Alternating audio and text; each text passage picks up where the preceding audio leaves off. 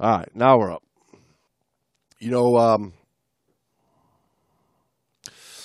my father-in-law is a bit of a train nerd. Loves those trains, man. Loves those trains and the train tracks. He would like Plymouth, Michigan, then, because we hate them. We hate those trains. They're 25 minute trains, man. You're stuck for Right. 25 minutes, and God forbid you hit them twice because they, they kind of zigzag a little through the town. Right, exactly. You know, I, I remember living over there in Royal Oak area. You'd go through, Yeah, you got a couple tracks you know, there. years ago on a couple tracks, and so you get stopped by the trains all the time.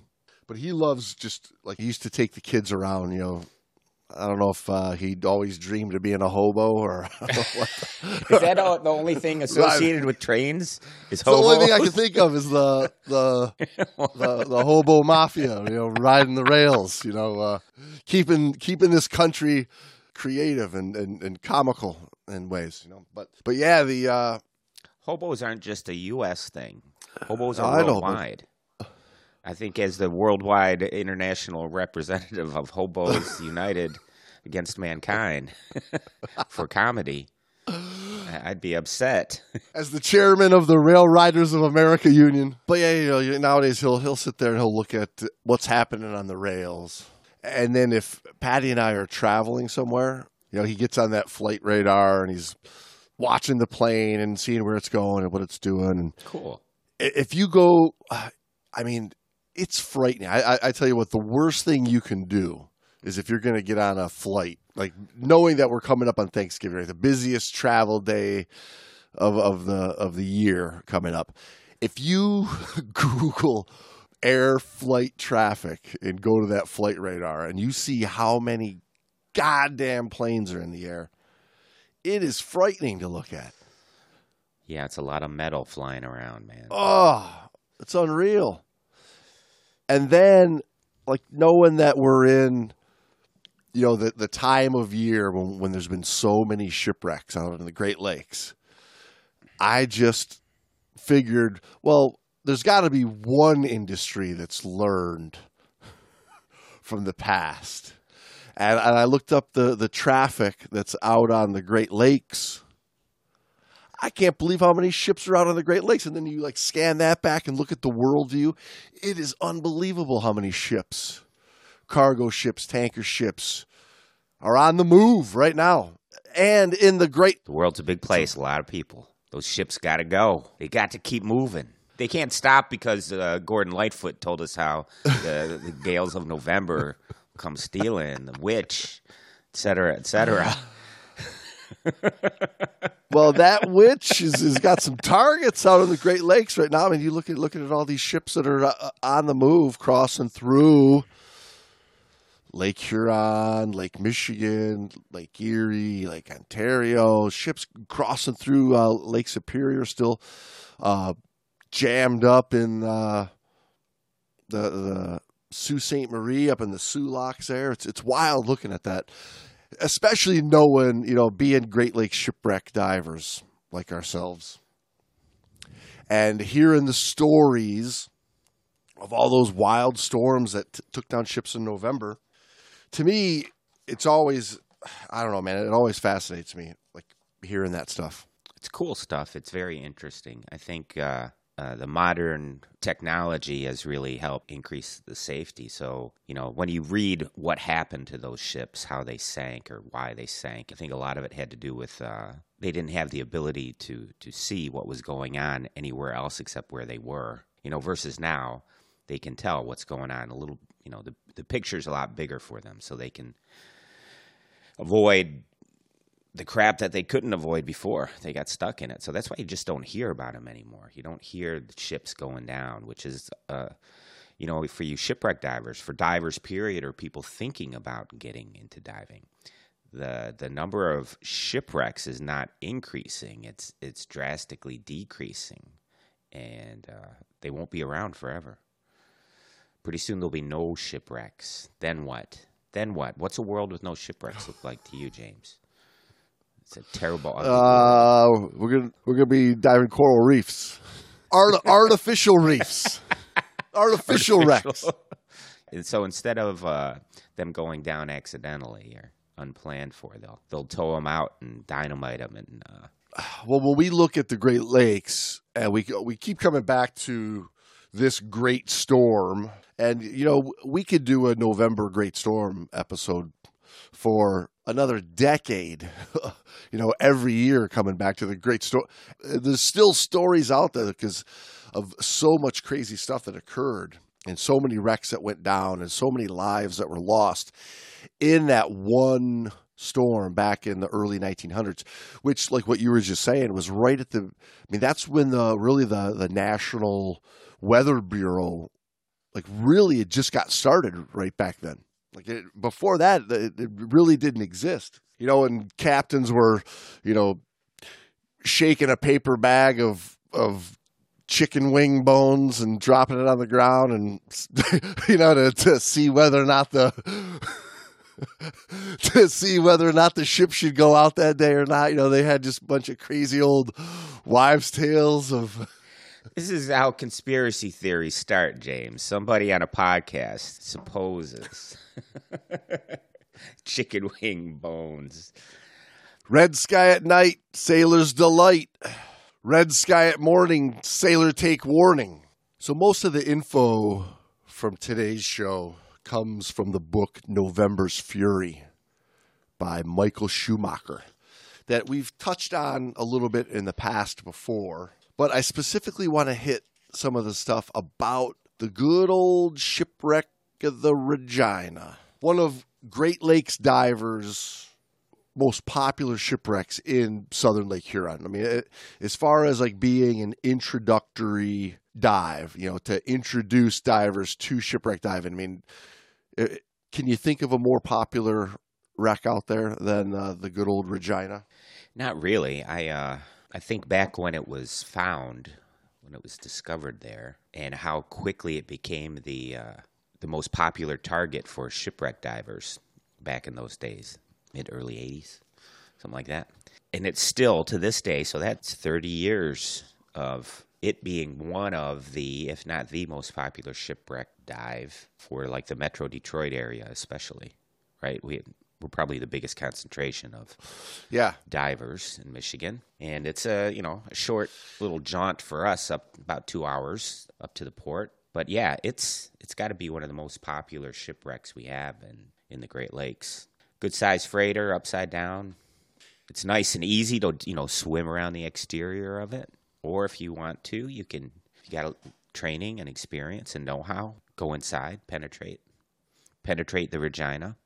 There, I said it.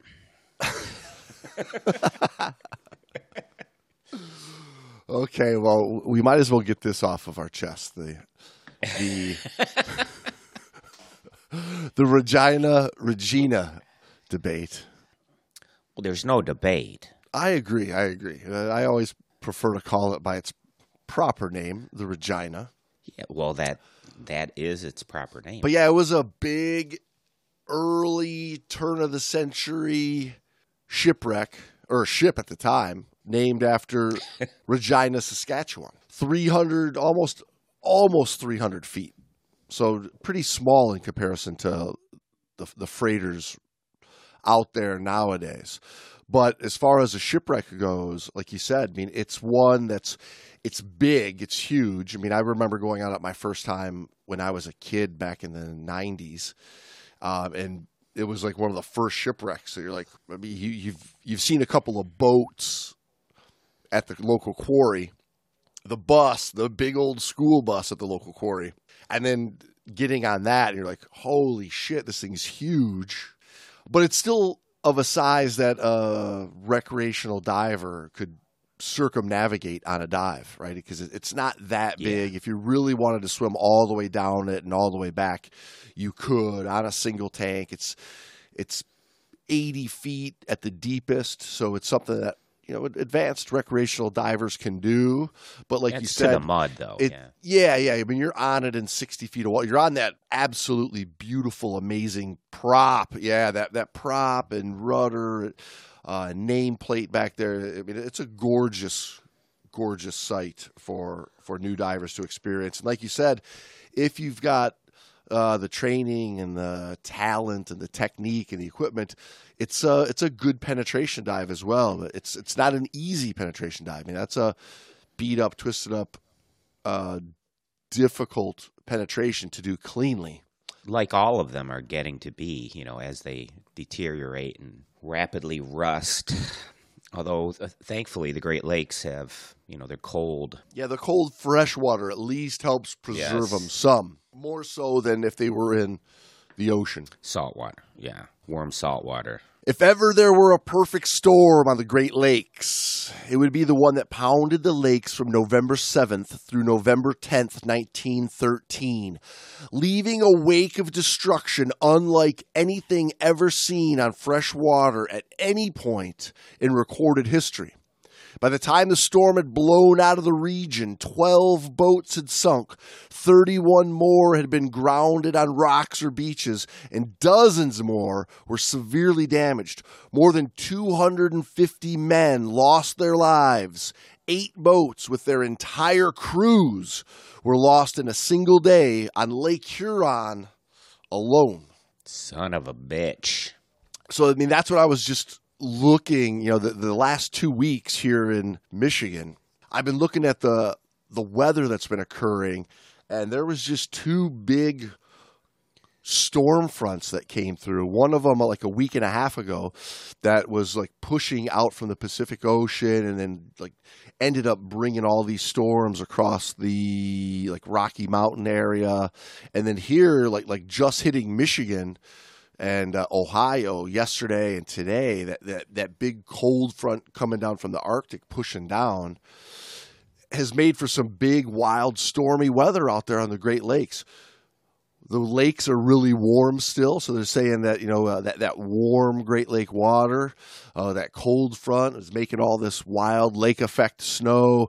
So to me, like I, like this time every year, I always you know I always get that like feeling of is there ever going to be another big storm like that again? And I mean, one of the coolest things you know this time of year is to be able to get over to the coast and see like the that wild surface water activity like beating in on those harbors and at those lighthouses and at the beaches along the the coast of Michigan our beautiful beautiful Michigan coast. Like I'm going to be up north Thursday for Thanksgiving visiting my folks up there. And you can bet well I mean one of my favorite sites to do is to get over to that area Lake Huron where we dive up in that Thunder Bay area and just get a get another good view of the of the water you know Oh, agreed. The lakes offer up some great photography uh, opportunities as well, James. Now that you have a, a digital SLR, you can do some uh, slow shutter speed work. Set that shutter speed. Oh, yeah, real yeah. Get that that water crashing across the rocks. The east coast of Michigan has uh, has some good rocky shoreline. You should uh, you should be able to pull something really cool out of there. Bring a tripod. interestingly enough, you know that right around this time of the Great Storm of 1913 was when the very first 35 millimeter camera was developed. Really? Wow. Aren't you, Mr. Smarty Pants? Yeah, and also so was the number two pencil. I thought I was the only one with useless information rattling around up in my noggin. At least that's what I'm told. It was the beginning of automated assembly lines with old, good old Henry Ford. Like I mean, these were like the early early days of America. Thomas Edison was getting big. Uh, Right, yeah. Firestone, rubber tires. Yeah. women were just getting the right to vote, and yeah, shortly thereafter, the uh, the IRS is is beginning, and uh, we have a federal income tax. It's just for a couple of weeks. It's just to help raise some money. yeah, It's temporary, gonna- people. just gonna flatten the flatten the, intel, Flatten the the income curve. Yes. Remember they Now, told see, us that. Here- we are, a hundred over a hundred years later, we're still paying it out our asses. Schumacher says that the shipbuilding uh, and the Great Lakes shipping advances were moving along at a pretty steady pace, but were primitive in comparison to today on the Great Lakes, which is, I'm sure, why we, we still see uh, in the late November so many ships still out there on the on the water. Right there, there weren't any computers or GPS systems back then. Uh, there there wasn't even radar yet. I mean, that was still a long way Right. away before they even had radar. Well, everything's changed. Everything's increased in power, increase in technology, increase in uh, you know the ability to control the ship in a storm. Yeah, it was all f- steam engines, you know, shoveling in coal by hand. Basically, they were they were they found out how deep the water was by dropping a lead weight over the side of the boat, you know, to measure out. You know, they were they were navigated by an actual real compass. Yeah. Yeah, wild, wild times.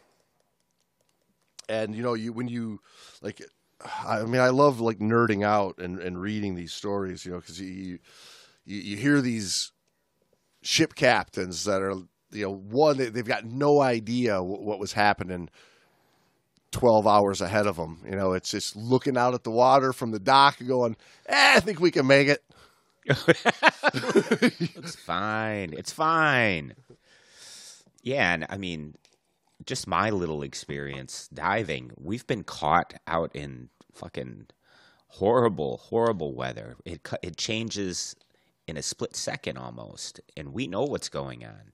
You know, we have the radar, we have the uh, radio information coming in about the weather but we've been we've gone down on a wreck and within the 100 minutes 100ish minutes on that wreck weather's gone from you know calm seas relatively calm one two footers to four to six footers and it's tough to get back on the boat. It's a it's a job. And then that that ride that took you an hour to get to takes about three in the in the big waves. It's To crazy be able to get back, yeah. yeah, when you're going against the wind, when you're going against the waves, And it's it got to triple the qui- distance, really. yeah, I've, I mean, I've been down on a dive, and you know, you come back from, you know, barely one footers to five, six footers in the course of you know less than an hour, hour of bottom time. You know, um, and you listen to some of these stories, you know, of guys back then saying, you know, we went into church, everything looked great, and coming out of church, it was you know a completely different world. Like so in the course of of that church mass these these guys in Cleveland you know when they're talking George Plady who was the master of the Wexford um up until earlier that year there's a quote from him in this book where he said that I sat at home in Collingwood and watched the barometer. The arrow dropped until it bent. I never saw it as low in 45 years of sailing, and I knew in my heart that the toll would be bad.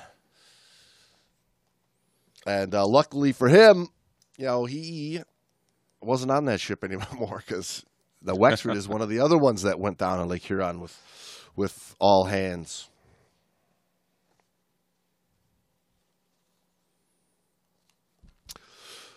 Schumacher says that by all indications, the storm had tormented the upper lakes and was not going to reach Lake Huron and the other lower lakes. This was good news to captains itching to deliver cargo to ports on Lake Michigan or Lake Superior. Waiting for the storm to subside had fouled up shipping schedules and delays, and under the best of circumstances, irritated skippers who had to defund them to company offices. There was an ever greater sense of urgency now with so many vessels reaching the end of their season. He says nothing happening on Lake Huron during the early hours of Sunday morning, November 9th, indicated extraordinary weather ahead.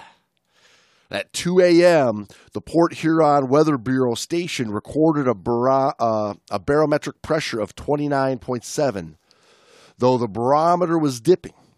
Winds out of the northwest could ripple a flag, but they were little more than a breeze.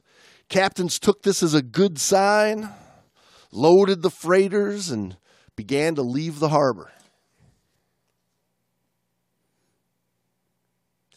But as we've talked in a couple of those episodes before, like, like that last one we did, you know, we really talked a lot more about the storm, and right there was those kind of like what I was just saying was happening last week, right? There was two storm fronts coming, one from the west, one from the north that were about to like collide right up at Lake Superior and then just push on a downward angle across Lake Huron and right smashing into Cleveland basically. Uh, that nobody really like the the captains in Lower Lake Huron really had no idea what was about to happen. Yeah, it's a little stormy up there in Lake Superior, but we'll be fine. It's going to be gone by the time we we get moving north. But interestingly enough, like the old Regina, that left out of Sarnia. Sarnia, Ontario, for those of you who don't know where Sarnia is. Canada, Right. bitches. But it's I mean virtually Yeah, it's not far from where it went down. not far at all. I mean, so I mean, it didn't make it far at all before that storm got so bad. Things were getting so terrible that it collided and was, you know, I mean, granted that had a lot to do with it sinking was the collision. The sky was just beginning to lighten when a 249 foot Canadian package freighter, the Regina, burdened with cargo in her hold and on her deck, pulled away from the dock in Sarnia, Ontario, a city just south and east across from the St. Clair River from Port Huron, Michigan. The St. Clair, forming an international boundary between the United States and Canada, ran 40 and a half miles. The river, immensely important to Great Lakes shipping, connected the Lake Huron and Lake St. Clair. From there, it was a short trip down the Detroit River to Lake Erie. And old Captain Edward McConkey and his crew of 19 had quite a trip ahead. The Regina would be sailing north up Lake Huron before eventually turning east into the Georgian Bay.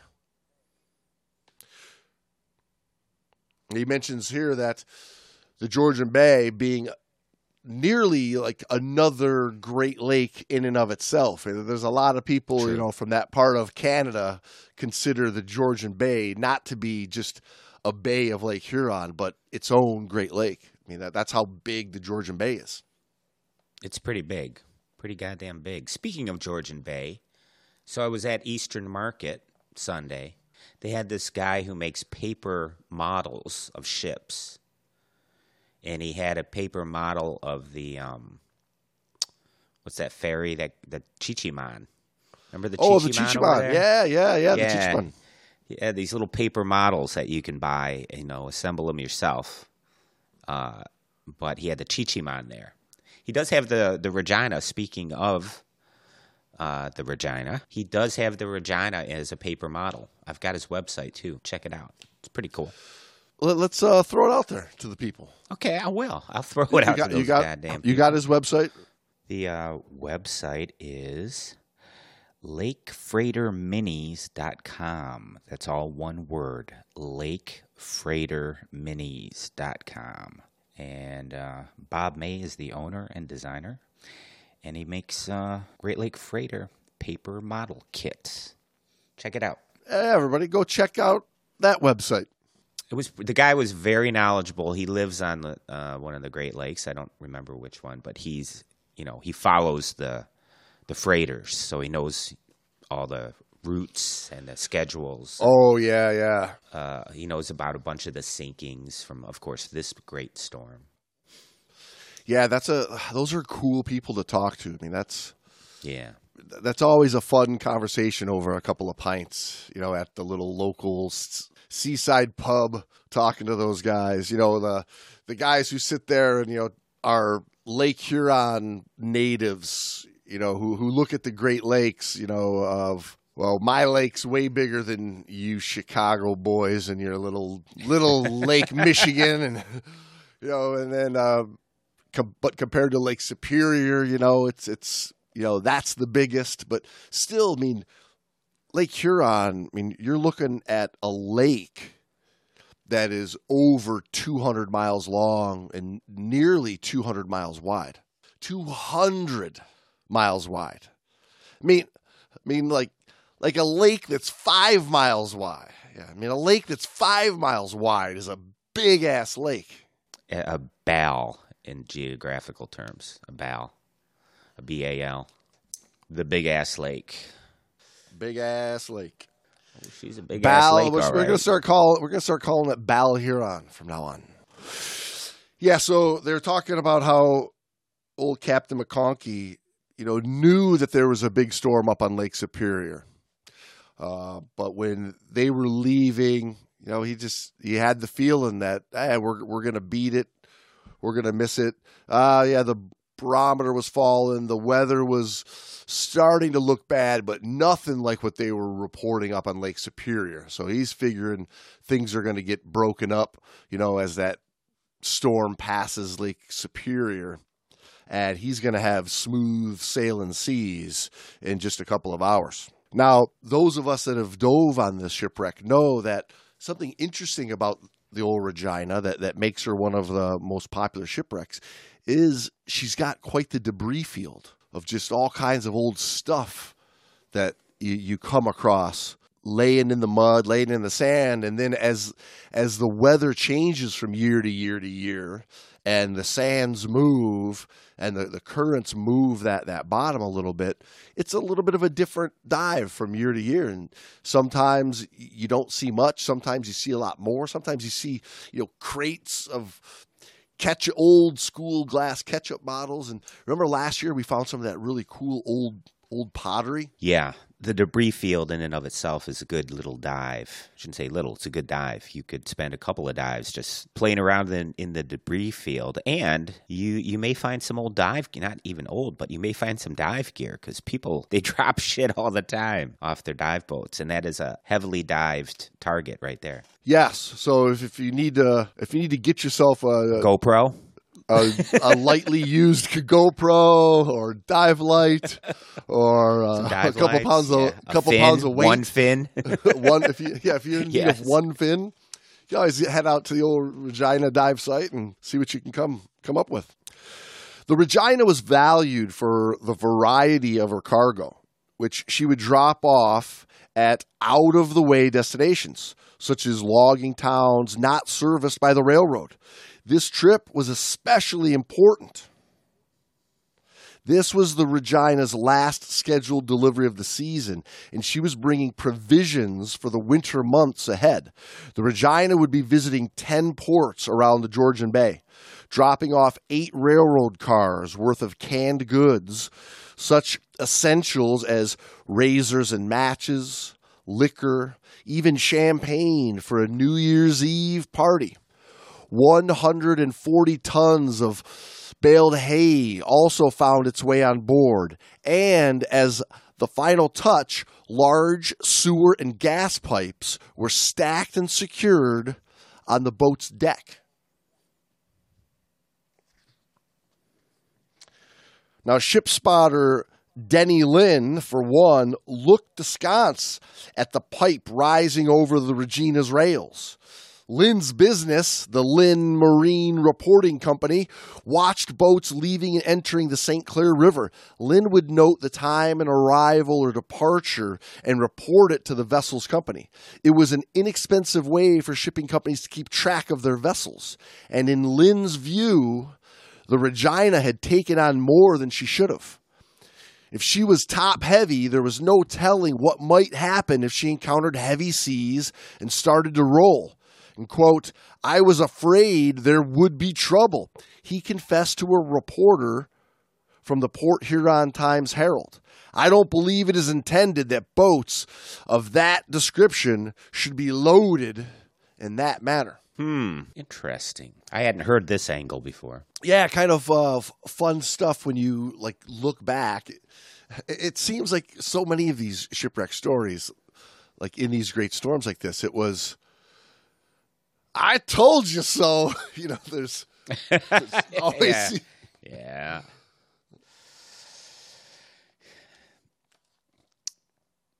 you know, then, like when you look back, you know, post this storm, there was so much arguing over who's to blame. Like the the, you know the shipping companies wanted to blame the the weather bureau, right? The, people wanted to blame the the owners of the vessels for for being greedy and wanting to run so late. And there was just a, a bunch of fighting. But at the end of the day, it, it would having that hindsight to look back. You know, nowadays we would look and go, "Wow, like who in their right mind?" But a difficult call to make in the moment, right?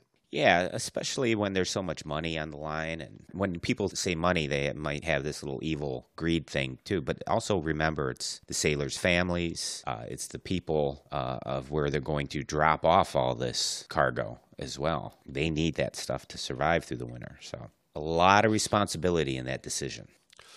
So yeah, so the captain set sail out of Sarnia, started cruising north up Lake Huron, and the seas became angry, my friend, and the weather started to change. Schumacher says that by early Sunday afternoon, captains of boats heading up Lake Huron knew that they had a decision to make. The ferocity of the storm, unparalleled in their experiences, showed no hint of reprieve. If not for the danger they presented, the wave's gigantic height would have been awe inspiring. If you tried to describe them to those who had never sailed, they might not have even believed you. The other components of the storm, like the wind, the ice, the snow, he says were equally incredible. Blizzard snow, relentlessly driven by wind, topping 50, 60, 70 miles per hour, was flying horizontally. It's kind of like when we did that dive on the Kuka. Oh, that and the, the winter one, uh, like five years ago. Yeah, the very the first one we did. Yeah, yeah, raging, raging wind and snow. Blizzard, raging wind. You could not see the the shore or the dive site from either vantage point. Have you been uh, seeing any of uh, Becky's stuff there from? Oh, yeah, incredible. Amazing. Yeah, what an adventure. Yeah, just, eh? just Holy a, shit. Just amazing views. Yeah, yeah. So violent a storm is not usually so prolonged, they say. It was cyclonic in character with an average velocity of 60 miles an hour, accompanied by frequent spurts in which the wind reached a maximum of 79 miles an hour. They say that this condition continued well over 12 hours, whipping up tremendous seas, such probably have never been encountered on the lakes ever before. So old Captain McConkey was cruising up Lake Huron and started getting the shit beat out of him and finally decided to turn and head back down and take some shelter back in the St. Clair River. And he mentions in this book that, you know, this Scottish built ship was designed to take the the wave activity of the Atlantic, not not the Great Lakes, right? Which we know are much more devastating just because of the intensity and the impact. And when that wind changed on the old travels of the Regina, it just started beating the hell out of her. And so top heavy loaded this ship was. Uh, I, I, guess this this became a very frightening moment. But old Captain McConkey got her turned around and got her cruising back southbound to try to take some refuge. You said it's a, you mentioned it was a Scottish built ship, but it was built in well, it was named after uh, I thought where it was built, which is Saskatchewan, Canada. Right, Regina, Regina. Yes, it was a uh, it was a Scottish uh, ship builder. Oh, was he? Uh, what was his name? Macmillan and Sons. Welcome to all things Scottish. Our slogan is: If it's no Scottish, it's crap. Turning around in these conditions and inviting any substantial time in a trough was going to be challenging enough. The turn required a concise, careful communication between the captain, the wheelsman, and the chief engineer. McConkey issued his orders, and the Regina began the maneuver. The boat undoubtedly took a tremendous battering in the minutes that it took to turn, but it was successful. and the Regina started back down the lake, it would be rough sailing in the hours ahead, but McConkey's judgment, it beat the alternative. And as we know, the old Regina never made it to the St. Clair River.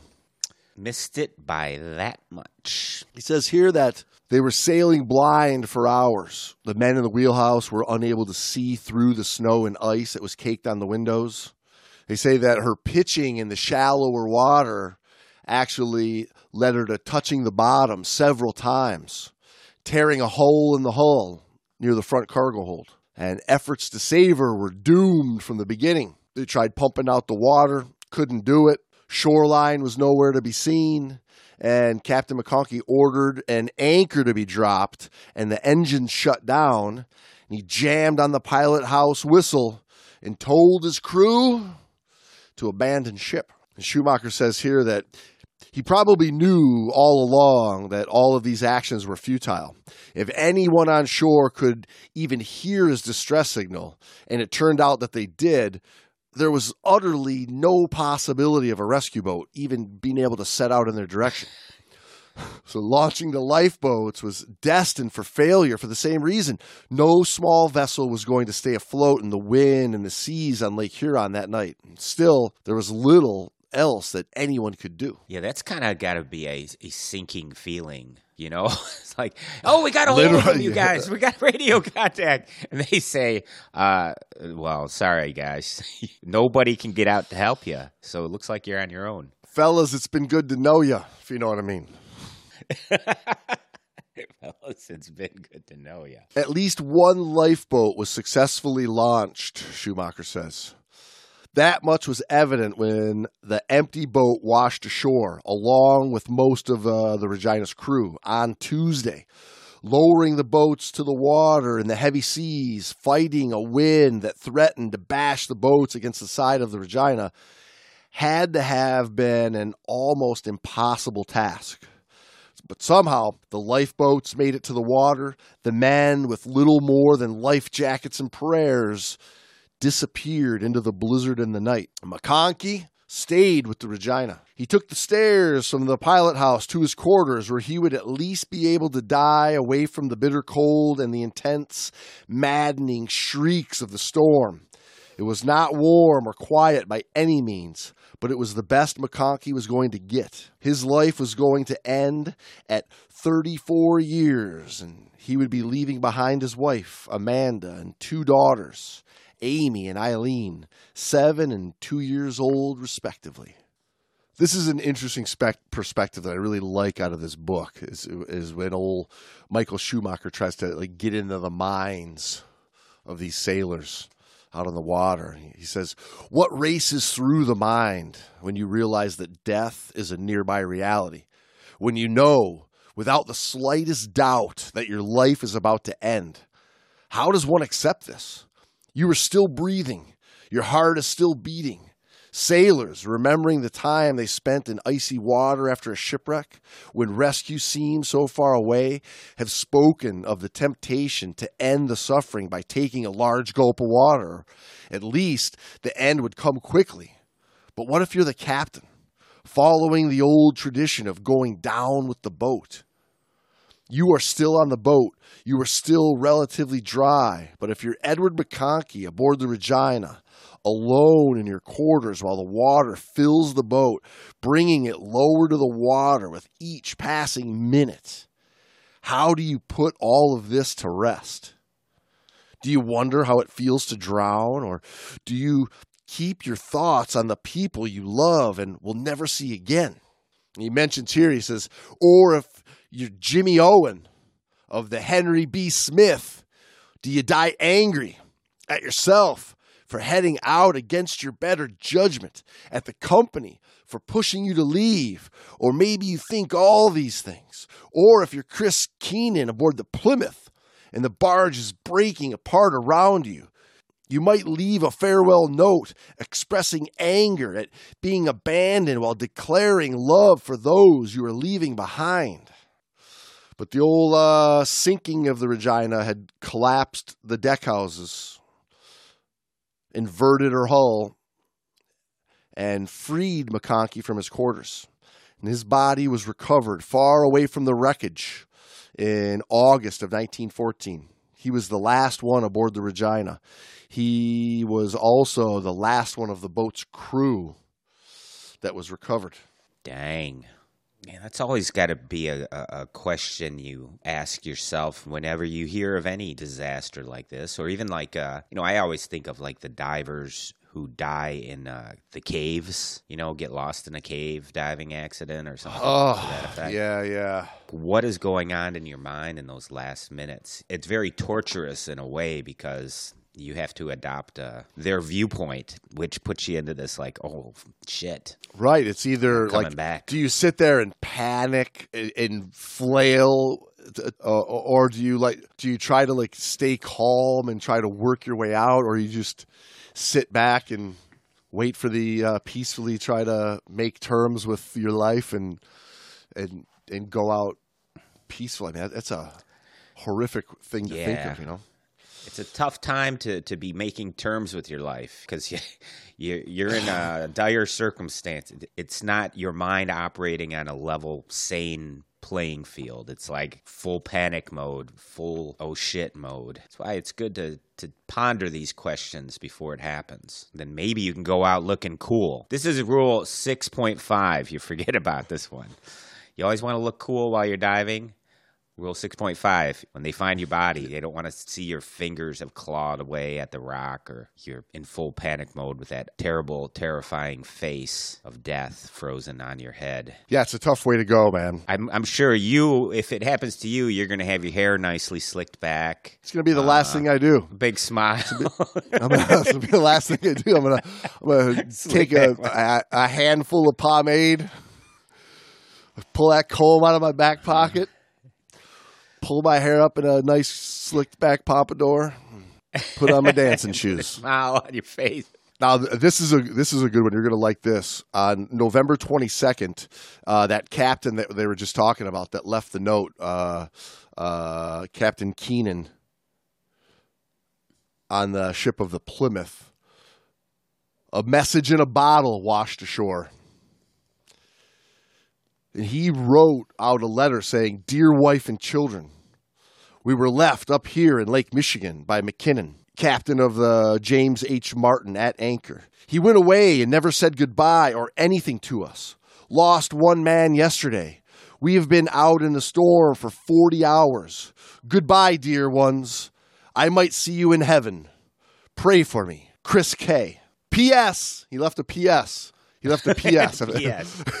if that, if that wasn't if that wasn't powerful enough and and now the the guilt is is running through him. He leaves a postscript. Ps i felt so bad. I had another man write for me. Goodbye forever.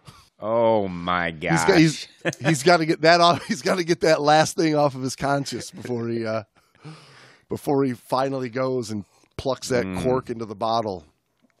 Wow. ain't ain't that a son of a bitch? Yeah. So there was a bit of a mystery around the sinking of the Regina, the the wreck of the Charles S. Price as well.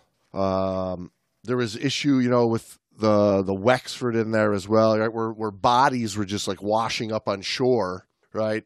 And then there was a mystery, particularly around the Regina, the Regina, and the Price, right? Because days later, they found that hull floating on the surface. And they found bodies floating with Regina life vests on them. So they assumed for a long time that that was the Regina until they later ended up sending a commercial diver down to determine exactly what was going on. So there was a guy by the name of Milton Smith who was the assistant engineer on the Charles S. Price who had quit right before this journey. And they asked him to come down to start helping to identify some of the bodies that were washing up. That's got to be a tough job. Yeah. If you like your coworkers, it's a tough job. Yeah, If right. If you right. hated your coworkers, it's a dream job.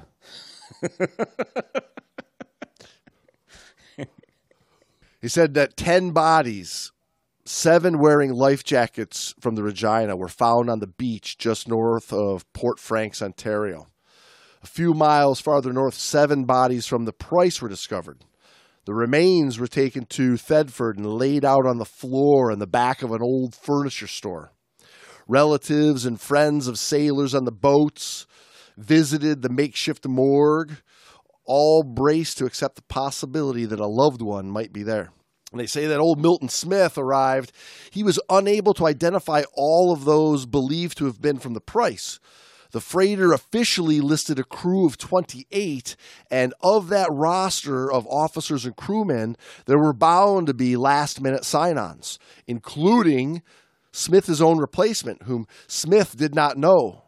And as a rule, I guess, these lists were very untrustworthy. New hires were left off, sailors long gone were included, and guests, the spouses and friends of captain and crew on board for a single trip were never written down. So there's a lot more dead people than we we really know of, undocumented. Yeah, yeah. He says that Smith moved from body to body, anticipating the awful truth. Whenever the coroner pulled back a sheet, Smith recognized one of his old friends from the Price, Herbert Jones, the boat's cook. Jones was still wearing his white uniform and apron, a surefire indication by Smith's estimation that the Price had gone down with little or no warning.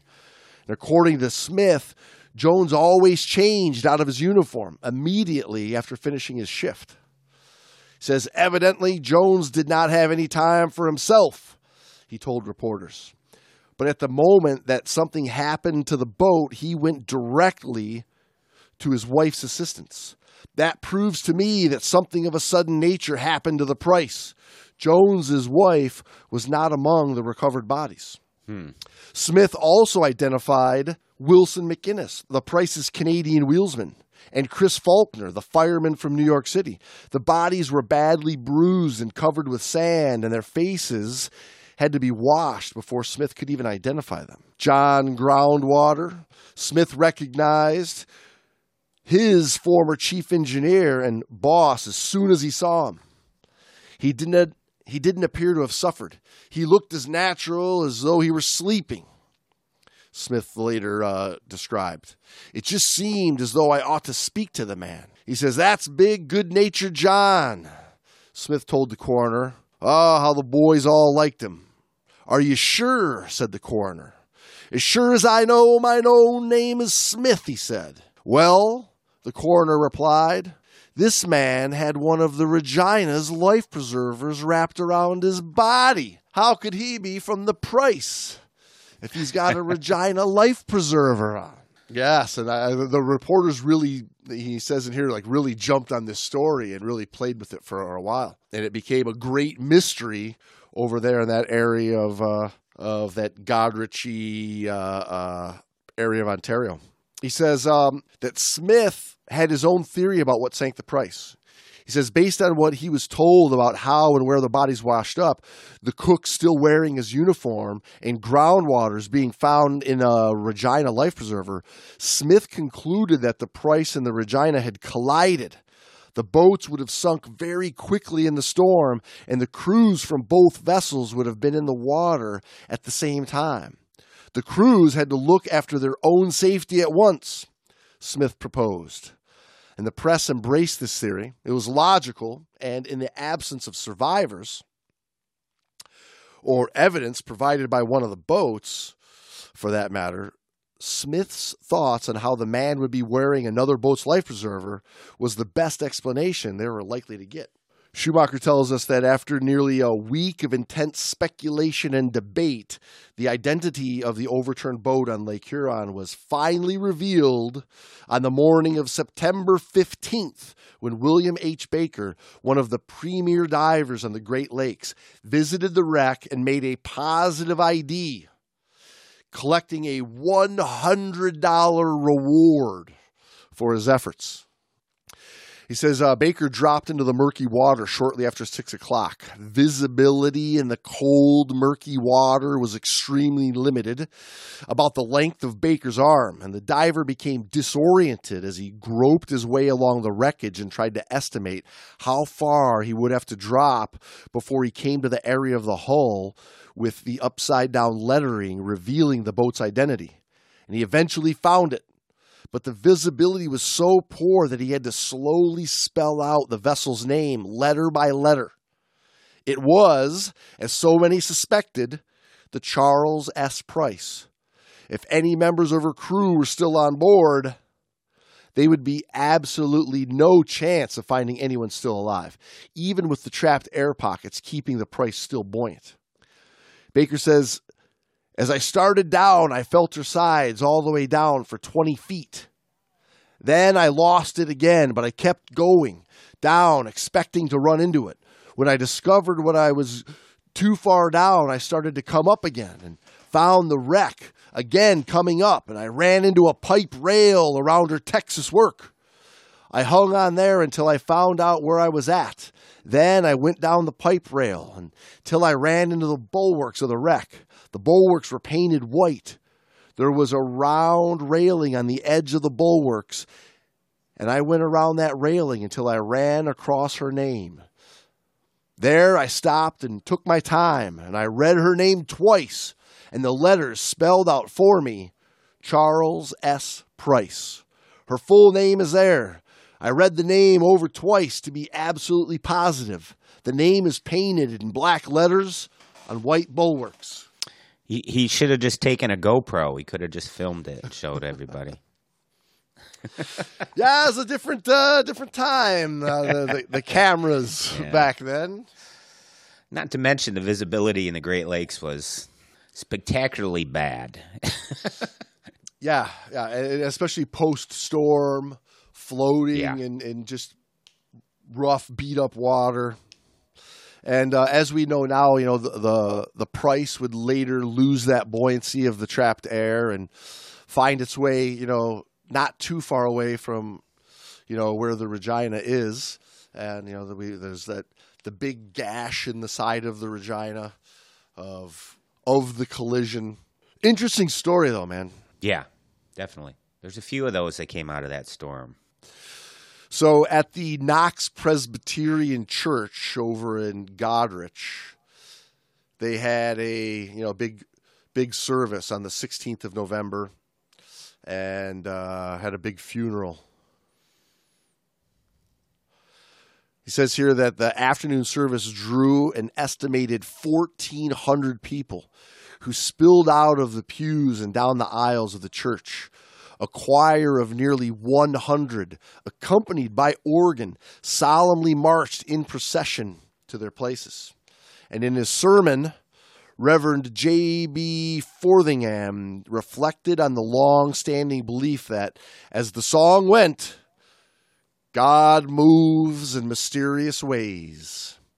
We believe in a world of order, he preached. But when we see forces of nature, which to the observing eye seem to be so uncontrollable, we are for a time apt to cry, Where is the God who rules? Schumacher says that after the service, five horse drawn hearses carrying the remains of the unknown sailors, led by the 33rd Regiment Band, playing Dead March and Saul, moved in a procession of townspeople through Goderich. People lined the streets paying silent respect to the men they never knew. Five fresh graves awaited them at the cemetery, and after the sailors were laid to rest, five wooden crosses bearing the names of their vessels marked their final resting place. In time, the crosses would be replaced and consolidating into a large marble marker bearing the word sailors. Crazy story, eh? I mean, it's it's it's one thing to go out and dive these shipwrecks, but I mean, I always love coming back to to hearing these tales. I think they're so exciting, and the the stuff of feature films and fantastic books like Michael Schumacher's book here, November's Fury, that does a, such a great job detailing the deadly Great Lakes hurricane of 1913. So, for those of you that have dove some of these Great Lakes shipwrecks, I hope this brings a little bit of drama and character to some of these dives you've done. Those of you out there that have never dove the Great Lakes, I hope this gives you some some curiosity to to get up here and visit us. Enjoy an old Jamesy and older Brando for a little dive out on the Great Lakes one of these days. Come up and see us. And uh, the Regina is one that again, I mean, I, like doing this because it's one that anybody out there can do. It's it's a wreck for virtually any level of of diver who's you know a, a competent diver and can handle some relatively chilly water. But you know, even in the summertime, the the surface water gets pretty warm. It cools down through some thermoclines if you get near the bottom. But it's it's a doable dive for almost anybody. So there you go. Hopefully, you guys will join us out there one of these days. And Hopefully, you'll join us next week for another exciting episode of the Great Dive Podcast. Brando, should we Jamesy sign these logbooks? Should we put a little message in a bottle, so to say? Yeah, let let us shall. Dear listeners of the Great Dive Podcast, they left us alone on this ship sinking that I stand in this wheelhouse going down with pride. But I send a message out to my dearest, lovely wife. Remember me always, your husband, old Jamesy. P.S. I was shitting my pants and pissing myself, so I had to have somebody else write this. you have to lose control of your bodily functions to to really send the message home. I was I was sitting in the fetal position I cried under my bed. I had to have someone else write this. hey, mommy, mommy. Well, Jamesy, this dive was not a bad little dive, but you are much like the the gales of November in the sense that you seem to turn minutes into hours here at the Great Dive Podcast. Nice, nice storytelling, old Jamesy. It's my specialty. Turning minutes into hours. Turning minutes into hours. I tried to make it a compliment, but now I think about it, as far as spending time with someone, it could be could be taken the other way. All right, everybody. We'll see you next week. Safe diving, folks.